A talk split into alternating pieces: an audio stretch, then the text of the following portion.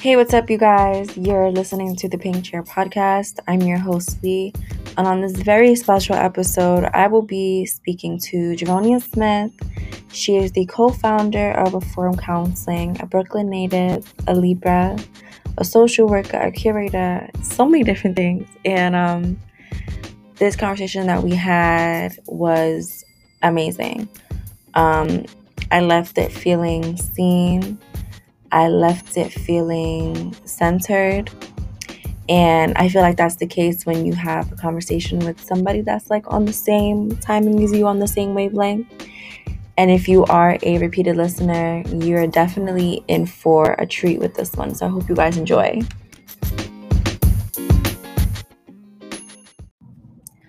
My my little jewel for you guys today in this episode, something I'm going to start with is the fact that people can only meet you as far as they have met themselves. That is something that I have been thinking about a lot this week. I recently had a conversation with a family member where me receiving therapy was brought into the discussion.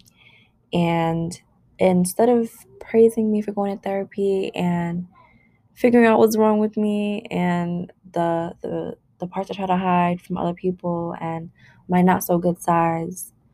um, I was like kind of ridiculed for it. And I took it very personally and I was very hurt. And I had to realize that, like, this situation and what they said about me receiving therapy had nothing to do with me and everything to do with them. Um, and my jewel would be that like people can only meet you as far as they met themselves.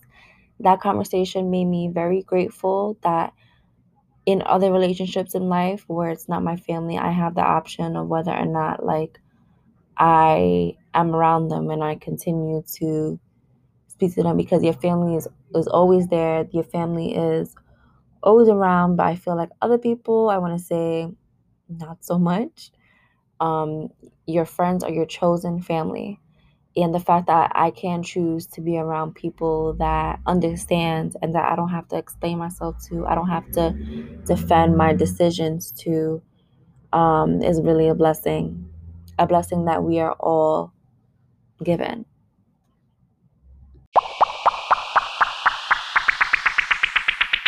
I am Javonia Smith, and I from from Brooklyn, New York, and I am a social worker.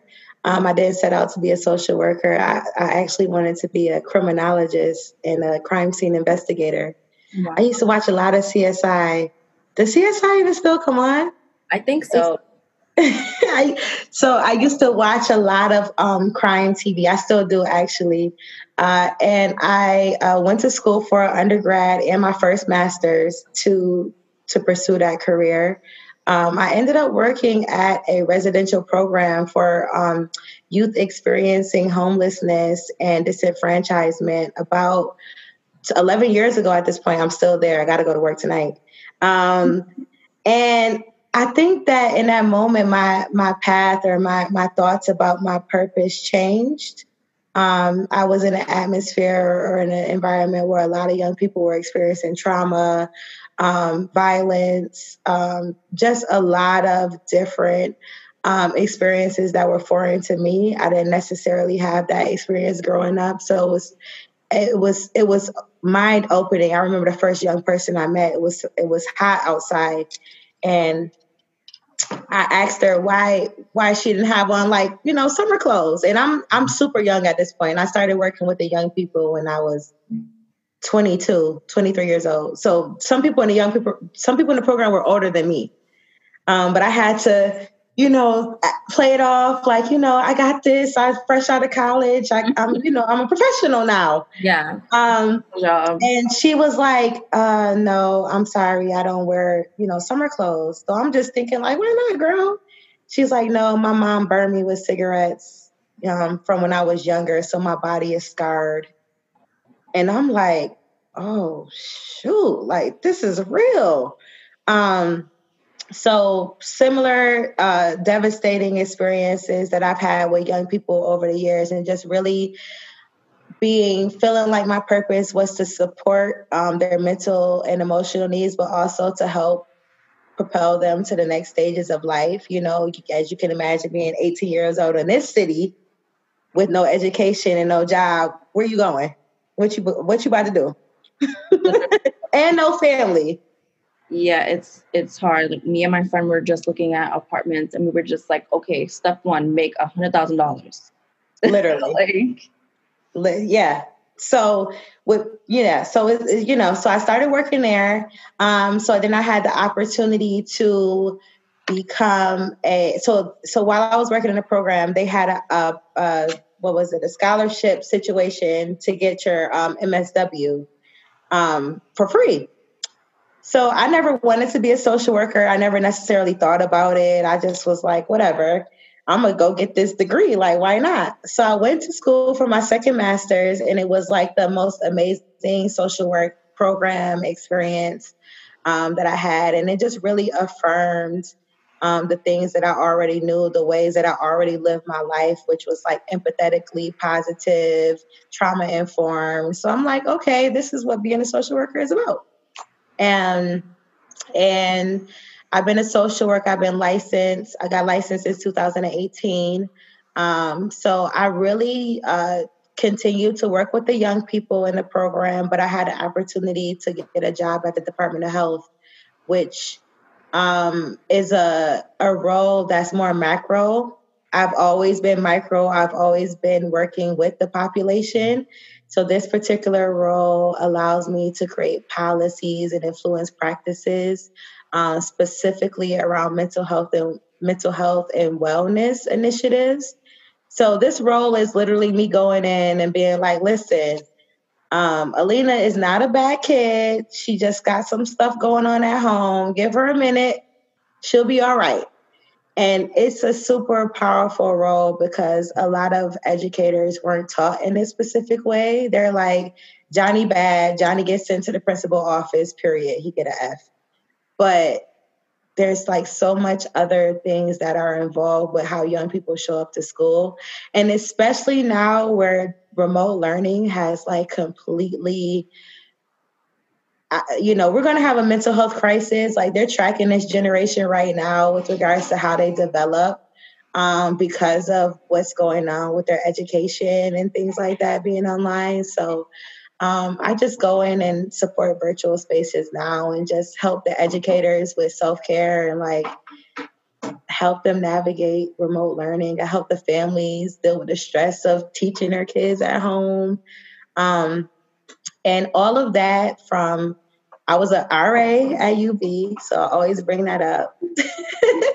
so from being an RA at UB to my current role and all the experiences in in between allow me to create Reform and co co found Reform, which puts all of that stuff, all of the things I just talked about in one beautiful uh, beautiful consulting business that allows for us to go in and support different people, different organizations around all of that, um, and how to best, you know, move forward, um, either as a company or how to support the people who work for the company. And you know that introspective work that is necessary for all of us to be successful um, personally but also financially in in business wise professionally so yeah, reform reform was started in 2018. So we've been able to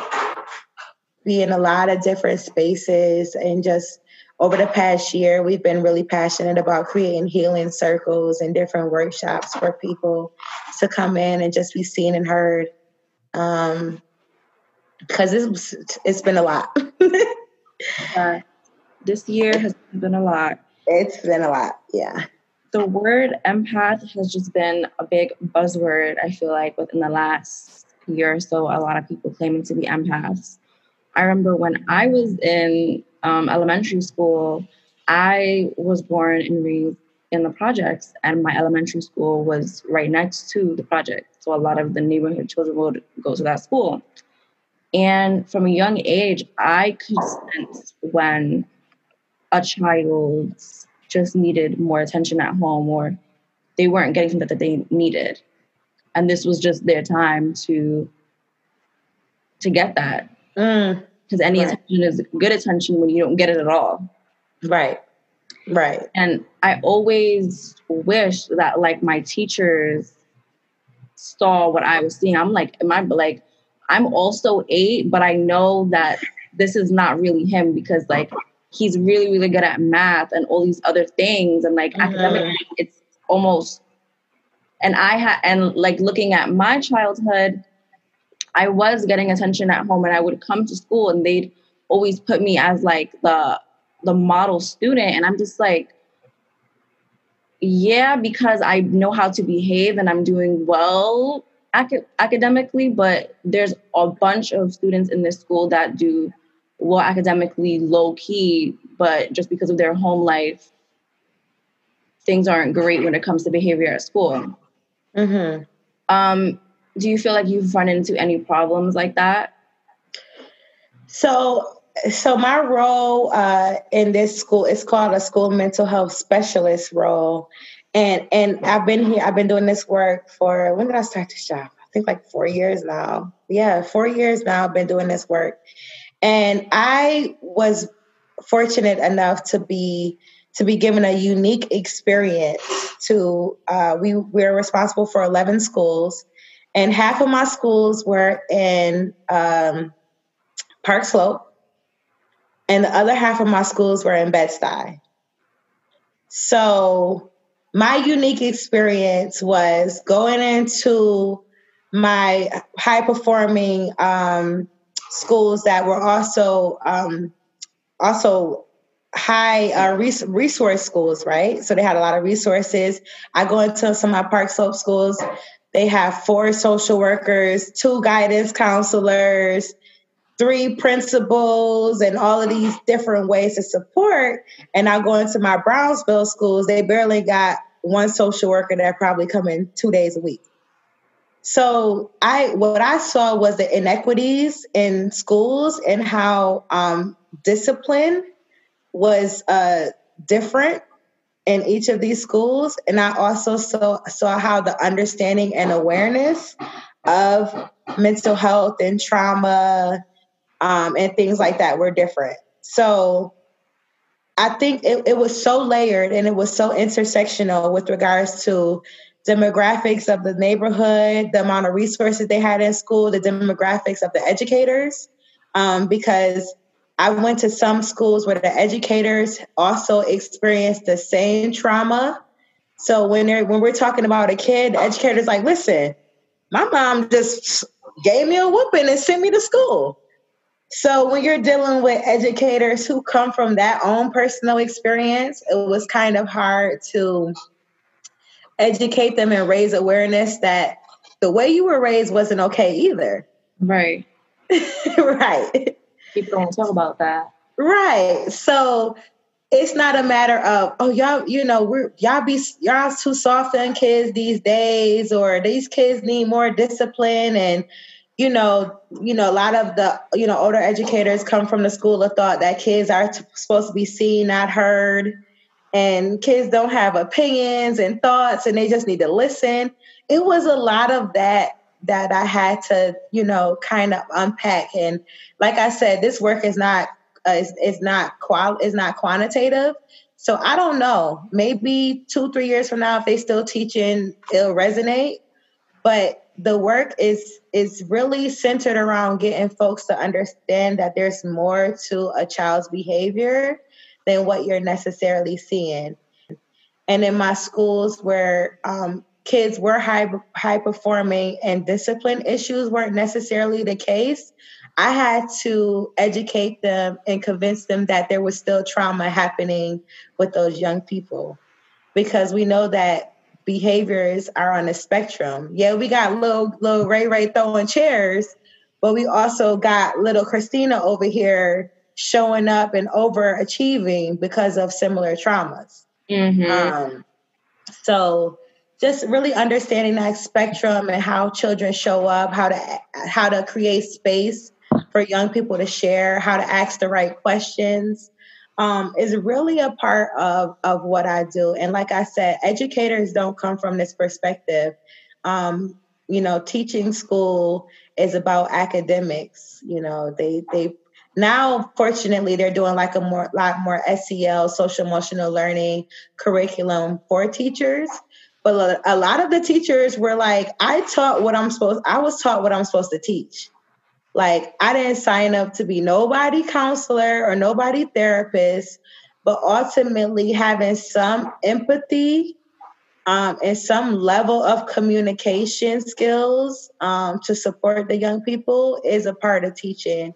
And yeah, as you can imagine, a lot, a lot of teachers don't really feel either supported or motivated to show up for their children, for the students in that way. Like outside of academics, it's just like yeah, they like, and I'm like, listen, you're never, they're never going to get two, two plus two right if you know they just saw their their father get beat up by their mother before they came to school right That's, so no one's going to be thinking about math at that no, point. It's nobody's like, thinking about your whole lesson that you worked hard on I feel like maybe some of the teachers take that personally.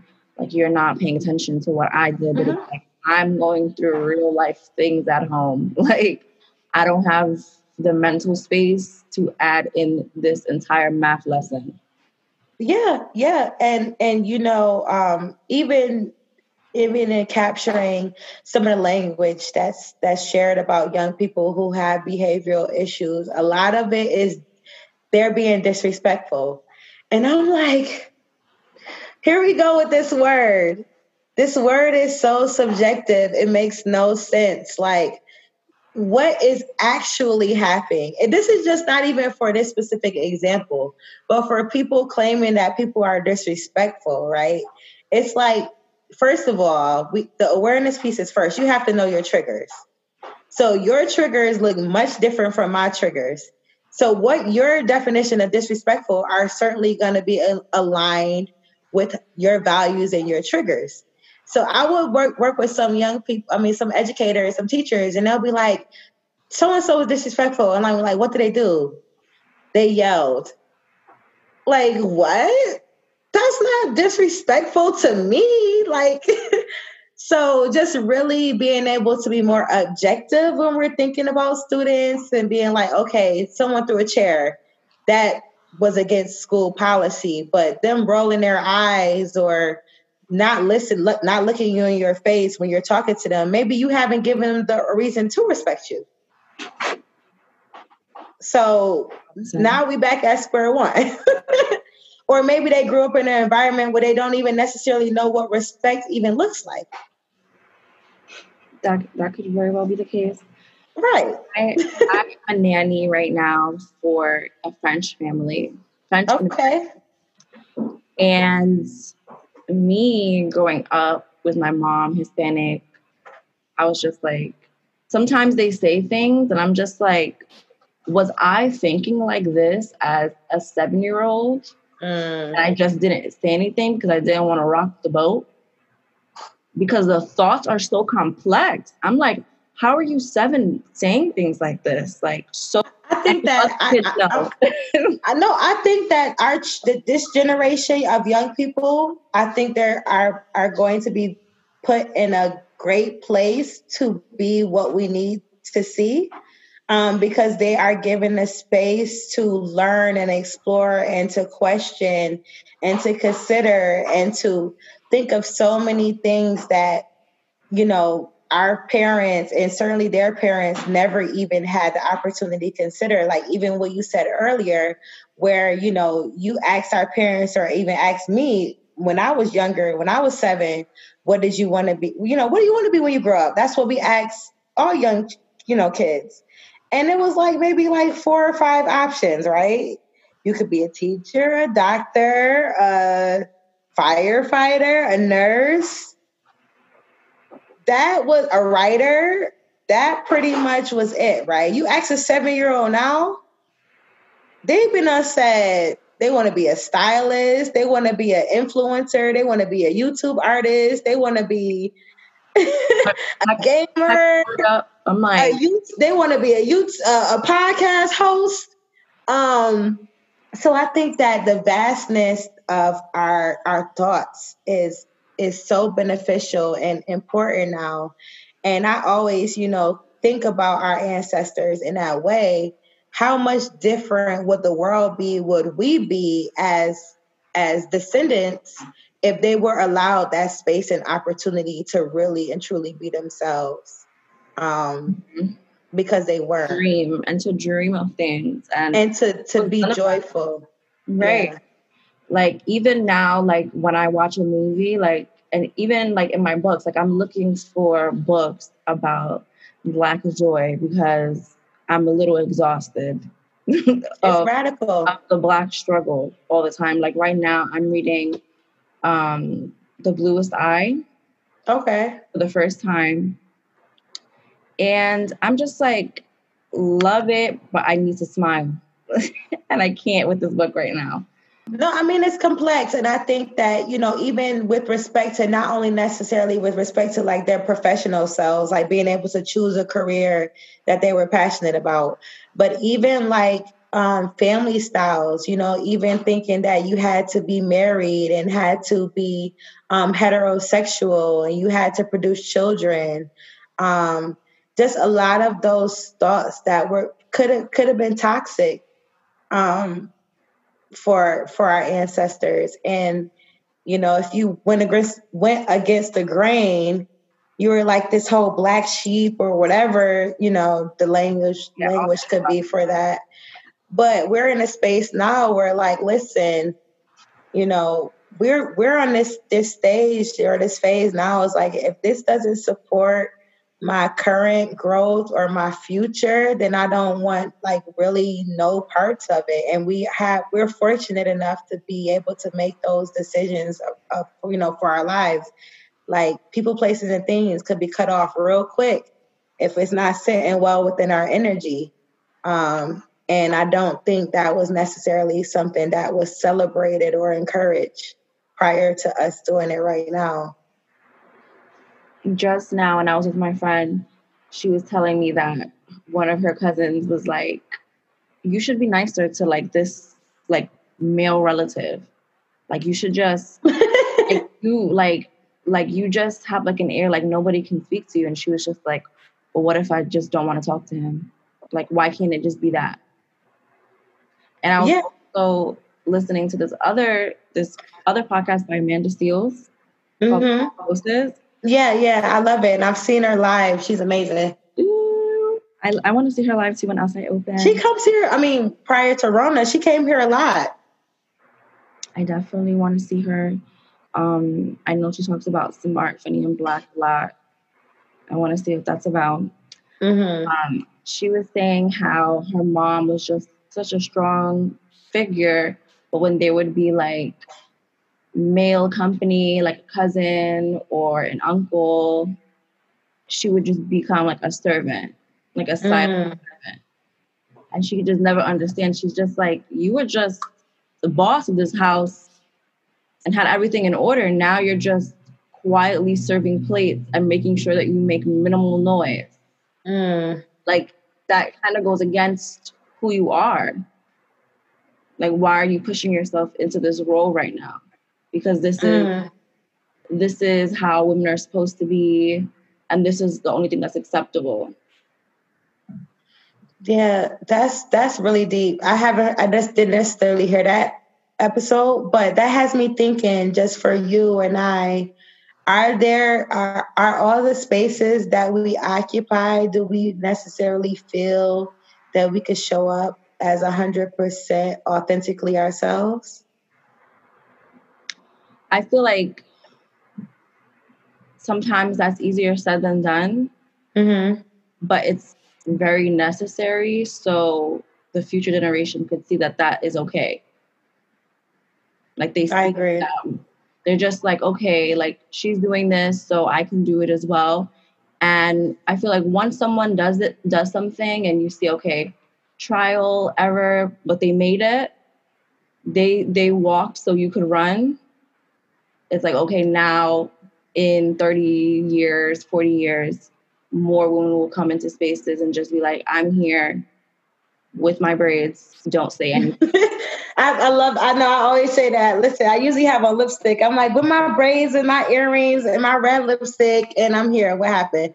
Um, but I think that I, you know, as we're talking about it, I think that a large part of that work is actually being able to identify and articulate who you are authentic authentically.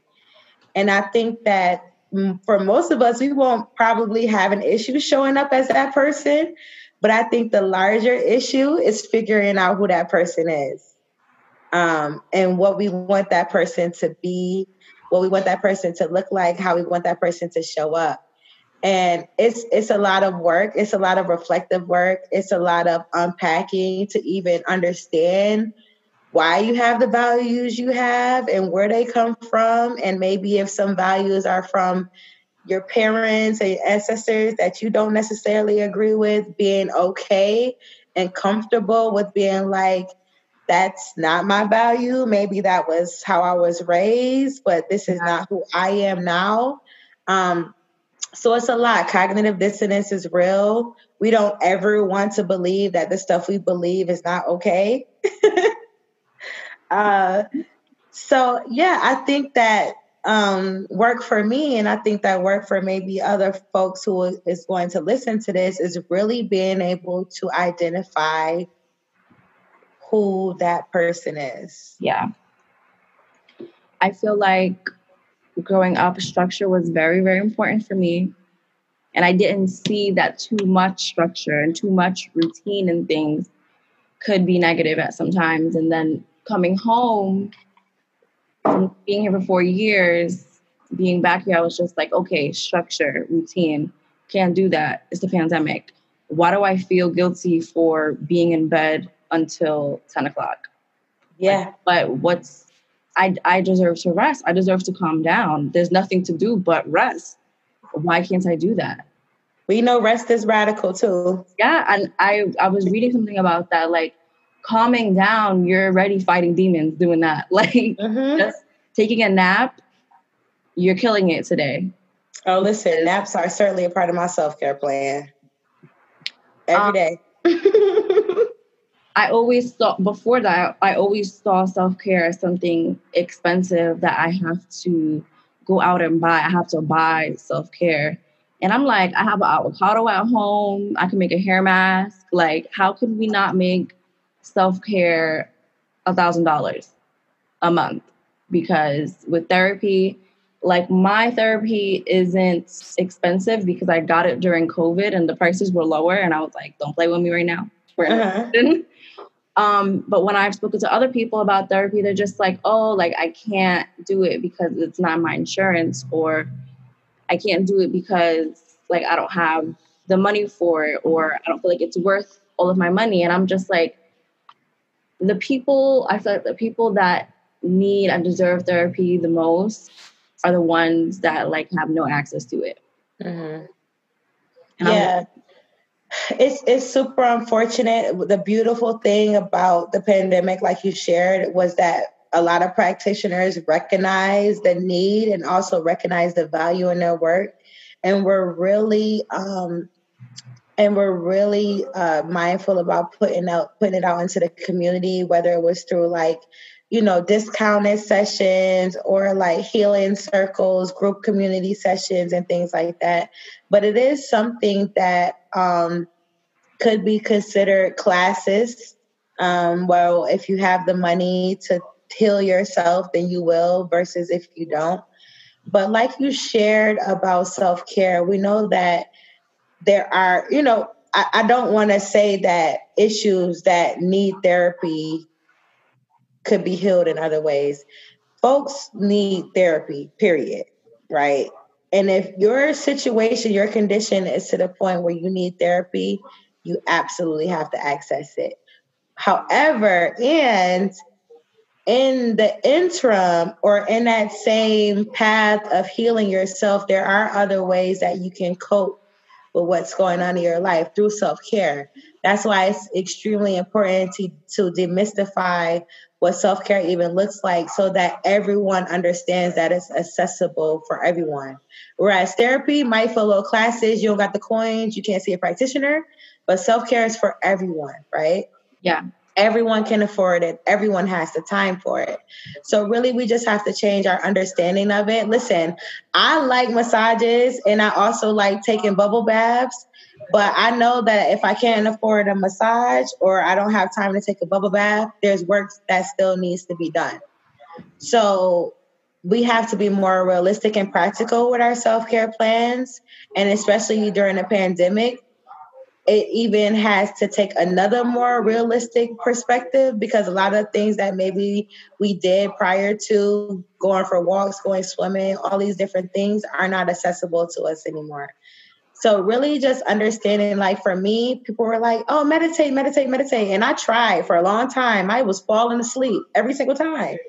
Like this meditation thing is not for me. Like I'll just be sleepy. But, you know, I figured out how to utilize an app to give me the meditation um, energy while I'm in the shower. Um, so that's free, right?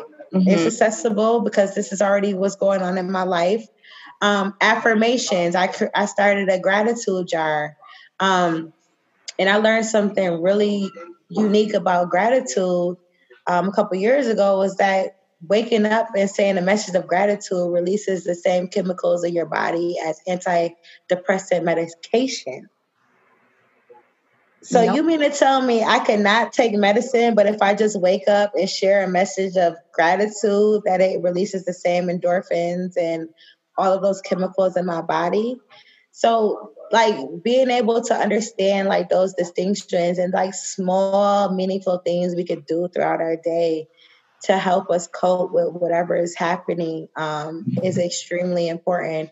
And understanding that it doesn't cost money, um, it doesn't take a lot of time to wake up and say, I'm grateful for life or or whatever in the middle of the day to take a walk.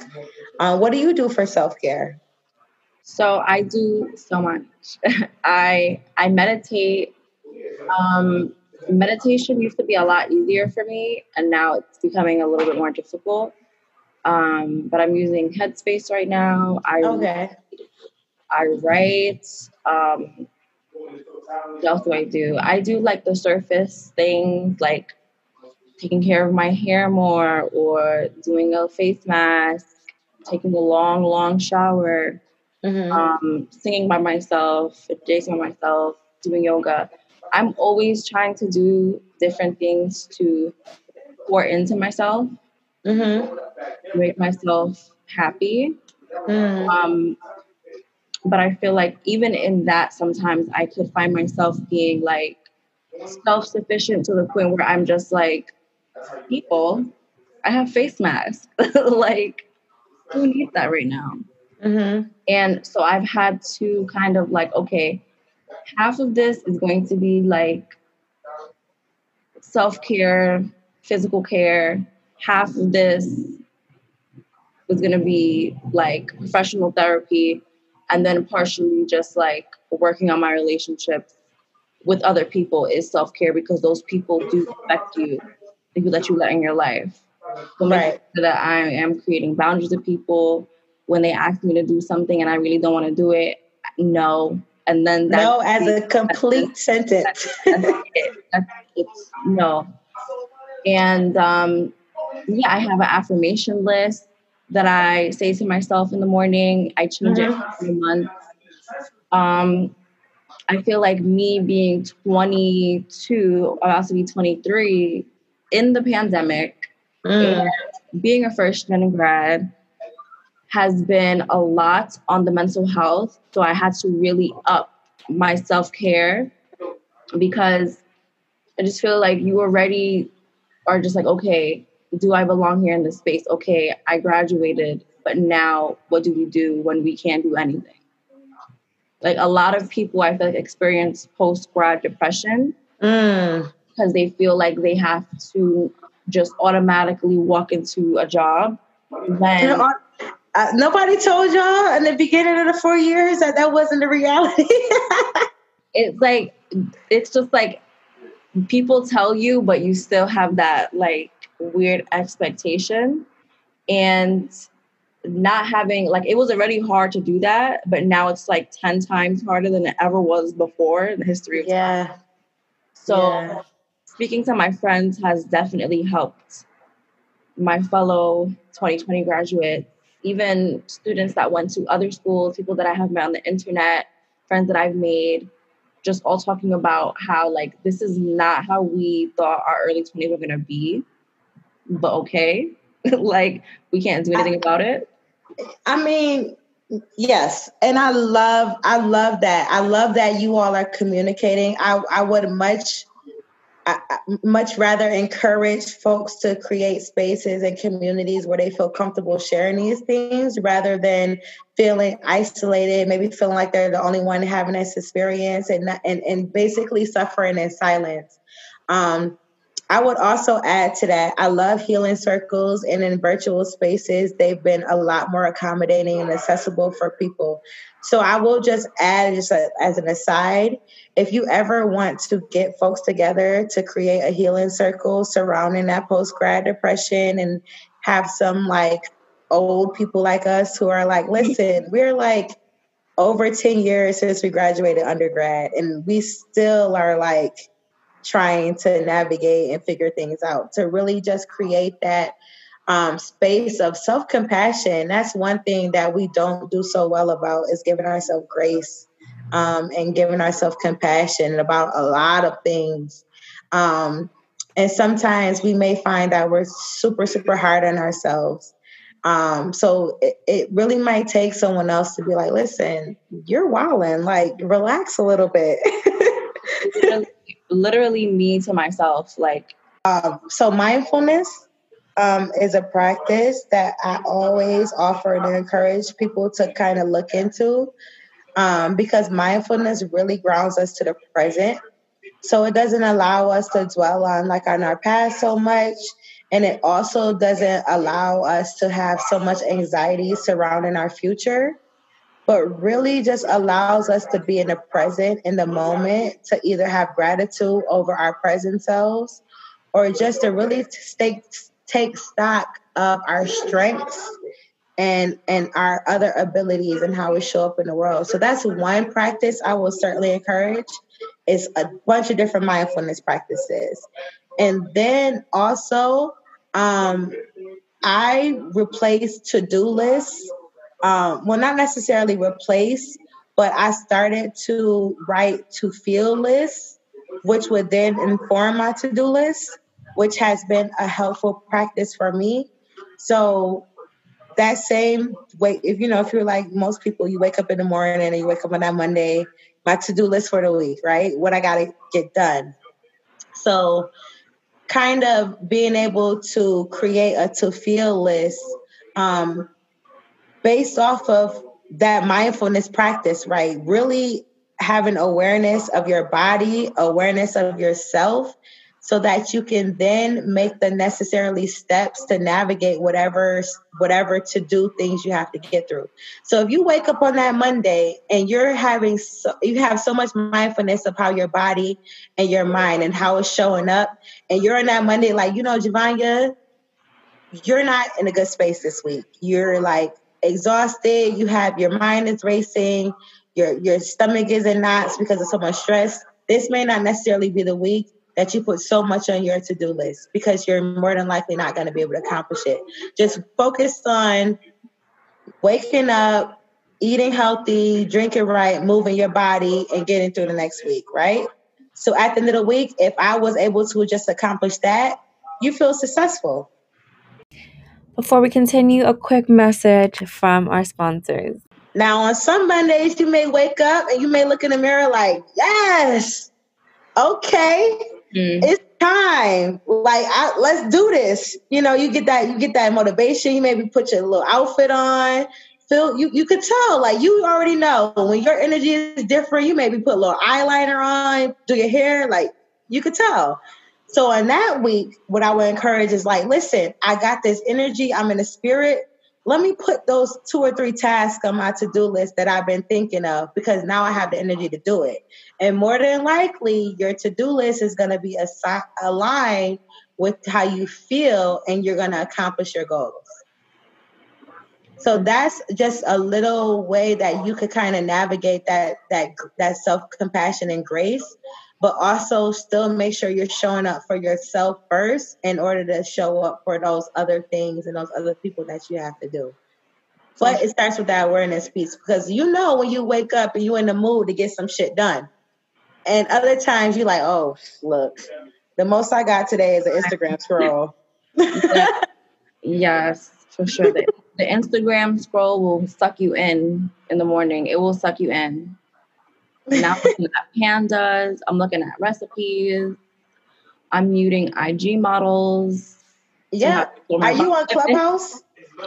I am on Clubhouse. I got really confused. So I was just like, uh, this is not for me. But the same thing happened with me and TikTok. Like I was just like, I can't be on that. Like that's not for my generation. And then I realized like I am a Zillennial.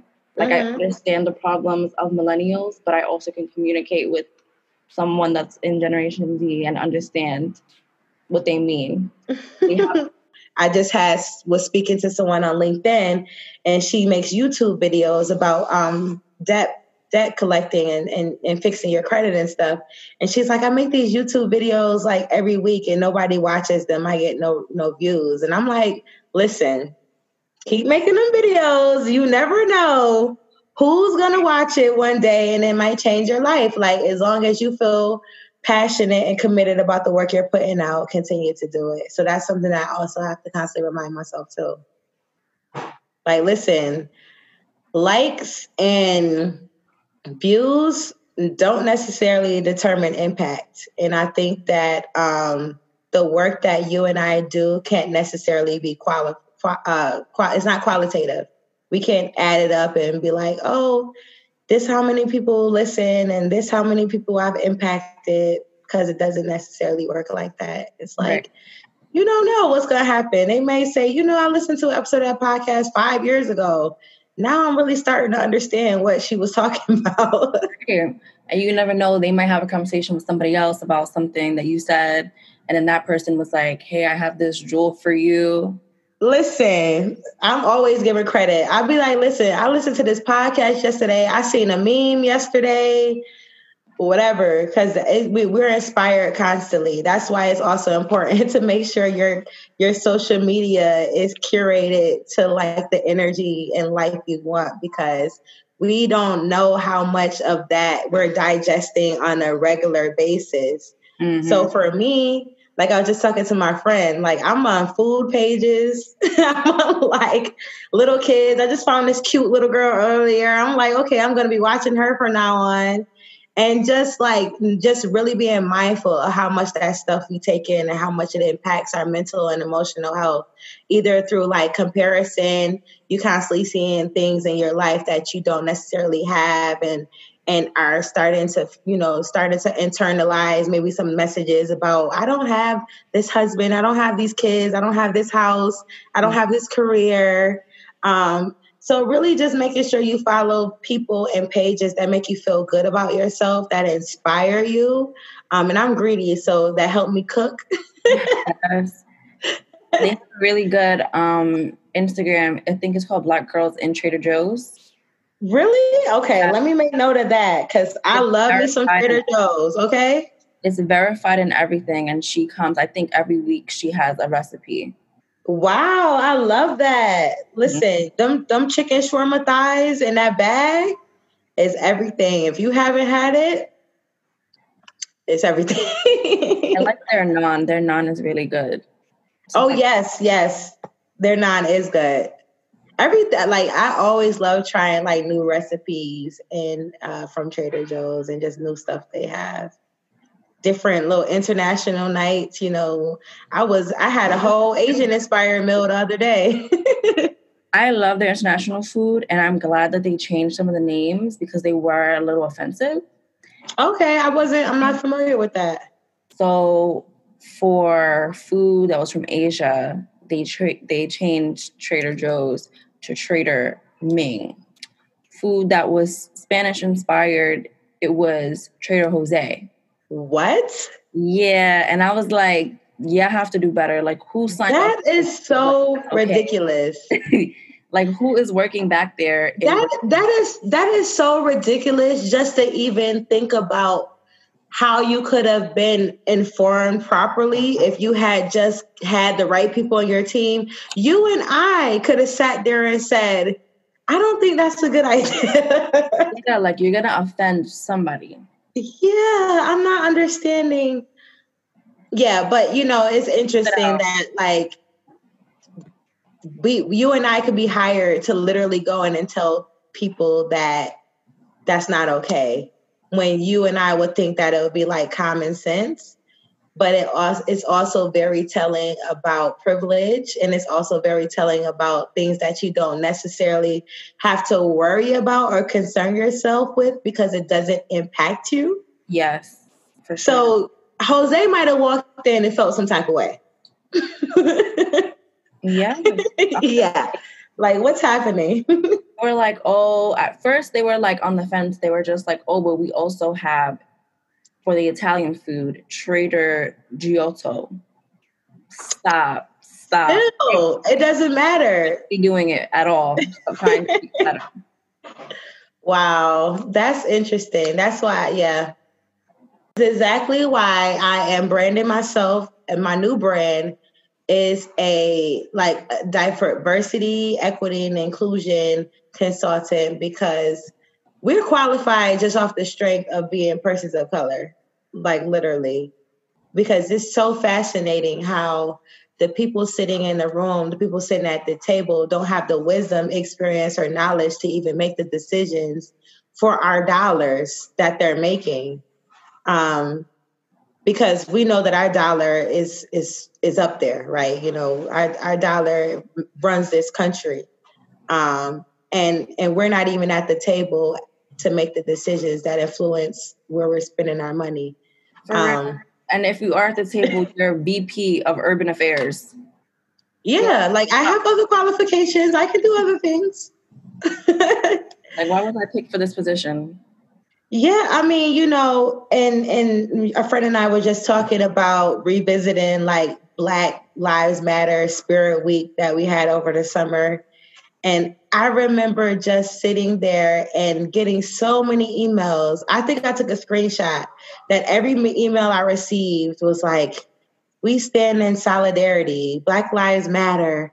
And I'm like, is this a joke or something? Like this is like this can't be real. Like everybody sat down and decided to launch this this statement about how they're standing and doing X, Y, and Z. And now we're like six, seven months later. We really need to revisit some of those statements to see how much action and energy they put behind it because I like to think it was Spirit Week, but you know, some people are doing some things.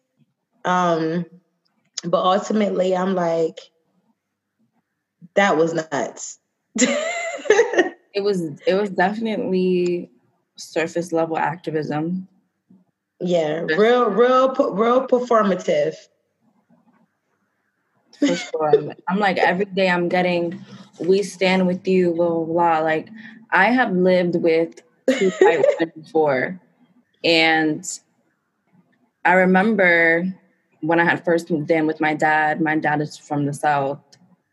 He was just like, like keep your ideas that you have about certain political things to yourself. Like, don't bring it up too much because, like, I don't know what the fuck about to happen. Mm-hmm, mm-hmm. I'm just like, mm, I'm still gonna say whatever I have to say, and I don't care how anybody feels about it. Mm-hmm. Like, that's my truth, whatever. And I didn't realize, like, I guess how serious he was, mm-hmm. and even like last year during that spirit week I was going out with my friend and my mom, who's Puerto Rican, was just like, um, if you see any like white people, specifically white women, like be careful. Because mm. I don't know. And I'm just like, are we living in the like 1950s right now? Like I never really had to think about how these things were affecting me because I live in an inner city. Like I speak to mm-hmm. people every single day.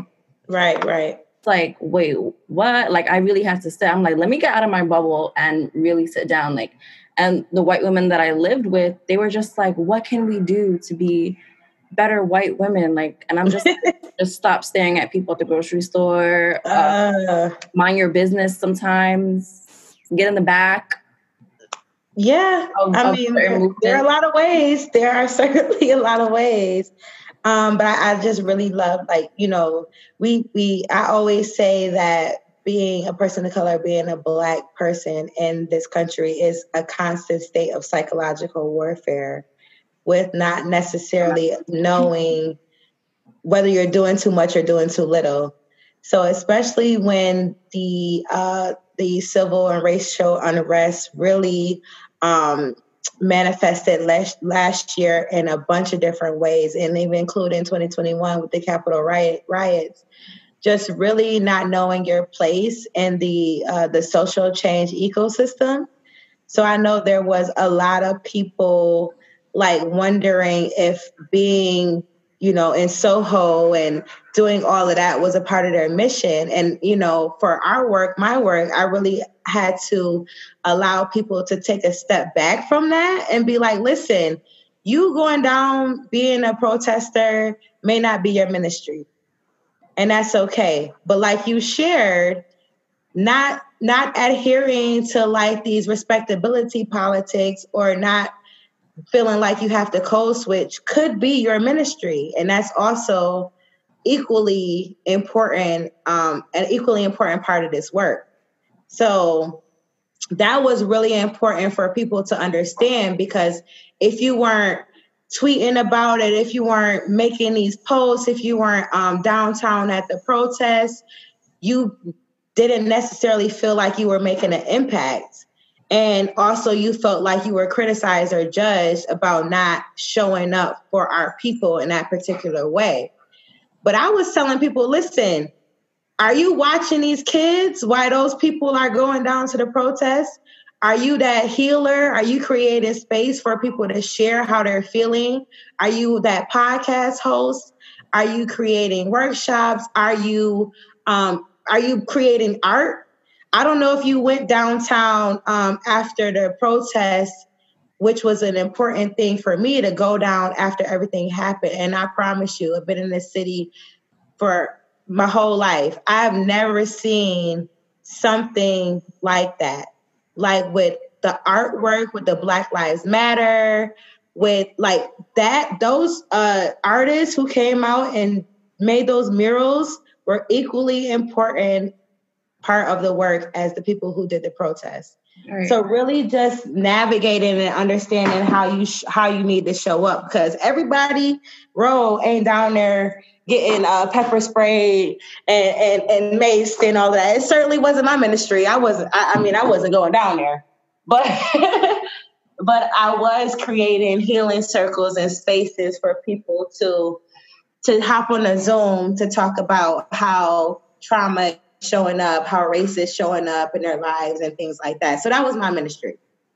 It was a super scary time. And I'm like, along with us being in a recession and a pandemic at the same time, that happening was like, whoa, we right. literally at war with so many things right now. Um, I feel like even me just saying that I'm a podcast host is just radical in itself because Super radical. I, I struggled with saying that for so long, deep into it, like months after. I was like, why am I still struggling with saying what I am and just living as if? What did you what did you uh what did you come to the conclusion with regards to that?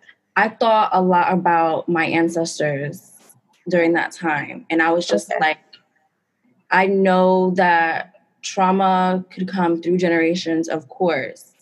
And I'm thinking years ago, it would it wasn't an option for you to really decide who you were gonna be. It was just like you gotta do this and you have to be on survival, you have to take care of your kid, you have to protect your kid, you have to protect yourself because all of these other forces coming down against you and not saying those forces are not there to this day. But I'm just thinking like I am from slavery, like and genocide and all of these different things. They didn't have an option to say my podcast host. Mm-hmm. So me going up against that and choosing something for myself, I feel like my brain was just like wired to be like, no, but this, this mm-hmm. is what you have to do.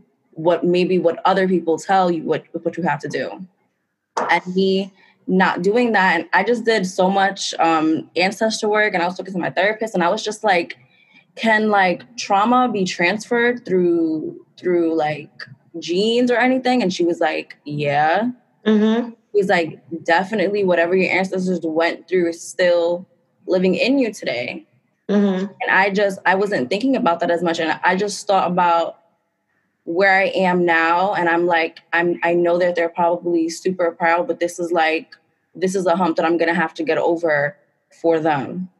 Yeah, for sure. And, you know, that ancestral work is important just being able to stay grounded in your passion and your purpose because ultimately um, you and i can say our purpose or specifically you can say your purpose is to tell the story that necessarily our ancestors weren't even able to tell um, mm-hmm. in a specific way so um, I think that it's a very powerful position. Um, and we are living ancestors in ourselves. So we also have to continue to remind ourselves of that as well. What do we want our legacy to be when our, you know, the people, the generations who come after us, when we're dead and gone, what do they want to say about you? And and and ultimately they're gonna say you stood in your truth and you created a platform for folks to tell their story when it was important and necessary. Mm-hmm. Um, and especially considering our ancestors had to do it in so many creative and other ways we have the platform to do it in a specific way so it needs to be done. Um, it's, it's, it's more of a, of a selfless act um, for you um, just creating a vessel for this work and these conversations to be putting out put out into the world so that people can hear them. Um, and like you said earlier we never know what is who is going to resonate with or who's gonna who is gonna touch but just being that vessel is enough. Um, and and you know just always be grounded and remind yourself that you are doing you are doing the work. I'm doing the work you're doing the work. Everybody who's has these type of platforms or or or who are creating space for people who look like you and i to talk about things that maybe our parents never spoke about or or their parents certainly never spoke about, right? Mm-hmm. Um, trauma, pain, um, depression, inadequacies, um, just all these different feelings that were you, you know, historically um, met with. You'll be all right. Suck it up. Maybe you should eat or take a nap. Like, yeah. Pray, no, here, no, this is it. We're gonna pray on it. Seriously, pray on it a nap and food is like the cure all to any mental health concern. And it's like, mm, it's not like that. I, live, I live with my mom now, and her parents came from Puerto Rico. And I never really thought how their experience coming here and not knowing English and having to make away from themselves and not knowing people, how that affected maybe their parenting style. Right, right. Just like you can't do anything because I'm unfamiliar with this place. And now you can't become familiar here. Like we because I feel like an alien here, I have to give that to you. Yeah, yeah, for sure. I mean, we, you know, we have to like kind of consider like the circumstances and the the era, you know, our ancestors were in with regards to a lot of the a lot of the things that they did were protective measures. Um, so we kind of live in a world where we're like, listen, take it or leave it. I am who I am. And we don't necessarily have that same energy around protecting ourselves, protecting our family as they had to. So we definitely pay homage to their experiences and honor that. Um, I remember I was in a training one day and it was a group of young, younger, you know, younger people, millennials. And then there was like one older woman in the training and we were basically talking about respectability politics and you know, how we're over it, how I'm showing up in trainings where I'm getting paid $2,500 for 90 minutes with these earrings on and these braids because this is this is this is what you're getting, right? This is who I am. Um, so she said, you know, she pushed back a little bit on the content and she said, Well, you know, I get all of that, but I come from a place where if you don't show up looking a particular way, you're not going to be respected. Um, you're not going to get the the same amount of respect as you probably would. Which you know, we we listened and we heard her out, and I understand that to an extent, um, because again, the lady came to the training, she had a three piece suit on. This is like on a Wednesday and a regular a regular like regular training. This was obviously before before Rona. She was dressed to the T, and you know we kind of had her unpack that a little bit. And I remember the trainer. She said, "I'm always prepared for this conversation," and she started showing us images of during the civil rights era um, and when there was so much segregation and disrespect towards people who look like you and I. And she said, look at all of these people. They all got suits on. They all look at the women. They all dress nice. And then there was in that moment, we're like, wow. So it didn't even matter. They all you you remember think about the images right now. Headbands on, dressed nicely ironed. Like, the same men who the hoses the hoses was put on had suits on. They had they had everything. So when the you know presenter presented that to her, she's like, you know, she had to think about it a little bit. Like, okay, but just really understanding that if you have value and the people who you are presented in front of who you're engaged with understand and respect that value it doesn't matter what it looks like um, and that's just where i stand but I do also understand our ancestors and the people who came before us who who understand a different environment. But I do listen, I wouldn't go so far as say like you showing up to a job interview with baggy jeans and I don't like baggy jeans by anybody, period. But you know, it, we play a thin line. It's that psychological warfare thing we always have to balance navigating different spaces in this world in general. Just like, how do I show up? Am I too? And as a black woman, I'm like, am I speaking too much? Should I should I not speak enough? Is my I'm you know, it's always these thoughts that are constantly in our mind when we're showing up. Too aggressive. It can be overwhelming, um, but just again, just being mindful, doing that whole awareness um, process, you know, on a daily just to know like where your energy is or you know, I always say people like a noun. It's, it's like a, it's like a noun like thing. People, places, and things. Like, is this person? How is this person showing up in my energy? How is this place showing up in my energy? How is this thing showing up in my energy? And that way, you'll be able to know: should I cultivate this more, or should I fall back? Because this is not aligning with how I want to feel, but also not aligning with where I want to go. And as messed up as that, all of that feels and sounds is certainly necessary for our own peace and in progress. I'm like, I told I told my friends yesterday, I feel like I haven't res- responded to a text message in over a week. And I was like, I don't necessarily feel bad because maybe the people I were, were talking to, I didn't prioritize because they weren't aligning with my current self, which is business and things I need to get done, and my future self, which is elevation and again business and things I need to get done. So I'm like, I don't feel like I'm have a communication problem. It's just that I don't want to communicate with y'all because y'all are not there's no reason. Y'all are not giving me value or purpose. Right. like I want to talk about this LLC. You talking about the new drama on the Shade Room? No, I can't do no. it. Don't listen. I don't judge. Listen, if you want to listen to that, if you want to give your energy to that, by all means, somebody got to do it. They got to keep the show running. But now, me personally, I'm okay. I got so many things to do. Where can the people find you on your socials? So I can be found on Instagram, Reform Consulting, at Reform Consulting. You can also find me on LinkedIn, Javonia Smith, which has a lot more of our links to some of our workshops and our videos and trainings that we've done. We really just like coming in and creating spaces where folks can feel engaged. Um, you know, you're you these these trainings and things that they make you do at work sometimes can be extremely boring and monotonous.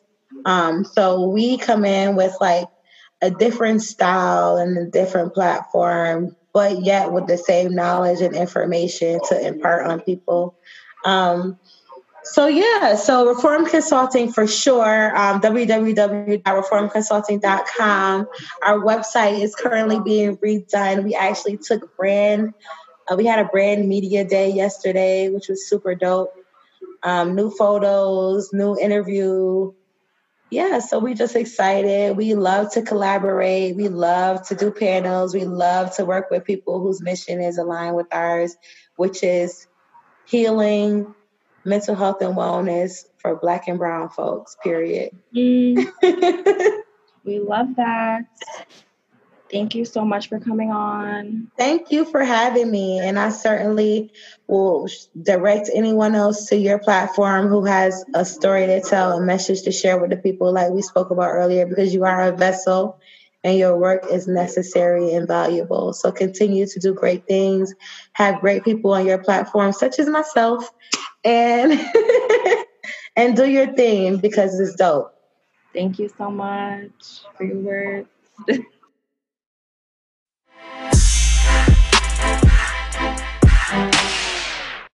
that is it, you guys, for this episode. I really hope you guys enjoyed. She was amazing. Um, I'm definitely looking forward to joining one of her healing circles soon. And whenever I get information on that, I'm definitely going to share it.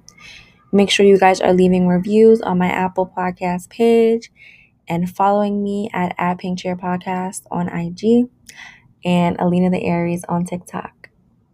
Enjoy your Fridays. Bye.